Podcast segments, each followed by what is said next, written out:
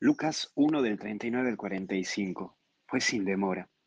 Y lo primero que vemos es partió. El servicio en tu vida debe ser constante y ayudar a otros es el ADN del cristiano. Pero es un ayudar sin esperar nada a cambio y por sobre todo teniendo antes a Jesús en vos. Mira, no somos asistentes sociales, sino más bien evangelizadores, que buscamos que las personas vivan dignamente, que es totalmente distinto. Salir sin demora implica no tener interés en ayudar y saber que desde la ayuda no puedo manipular ni ideologizar, sino más bien tiene la implicancia de solo sanar. Sí, porque cuando ayudo a alguien en su vida sin interés, voy sanando de todas sus heridas y dolencias de la vida. ¿Vos ayudás sin interés? ¿Te sanaron ayudándote?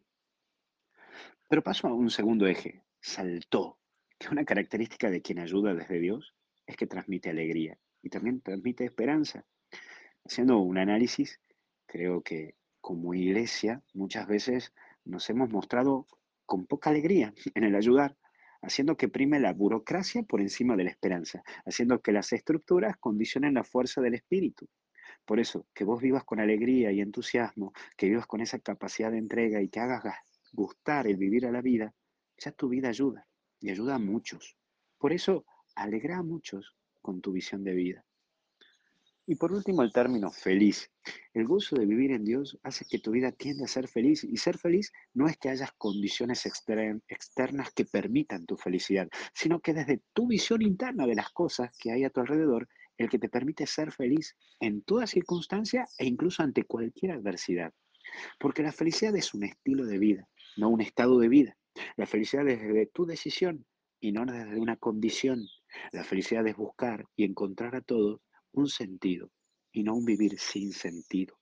Por eso hoy depende solo de vos ser feliz. Jugátela. Que Dios te bendiga en el nombre del Padre, del Hijo y del Espíritu Santo. Y hasta el cielo no paramos. Un saludo a toda la gente que voy a ver hoy de 9 a 10 y media de la mañana en librería Ágape. Ahí van a estar firmando los libros, los que quieren llegarse. Así que ahí estaremos. Y no se olvide que en www.misionerodigitales hay un montón de herramientas para que puedas trabajar en tu vida. Y se vienen cosas nuevas. Che, chao, chao.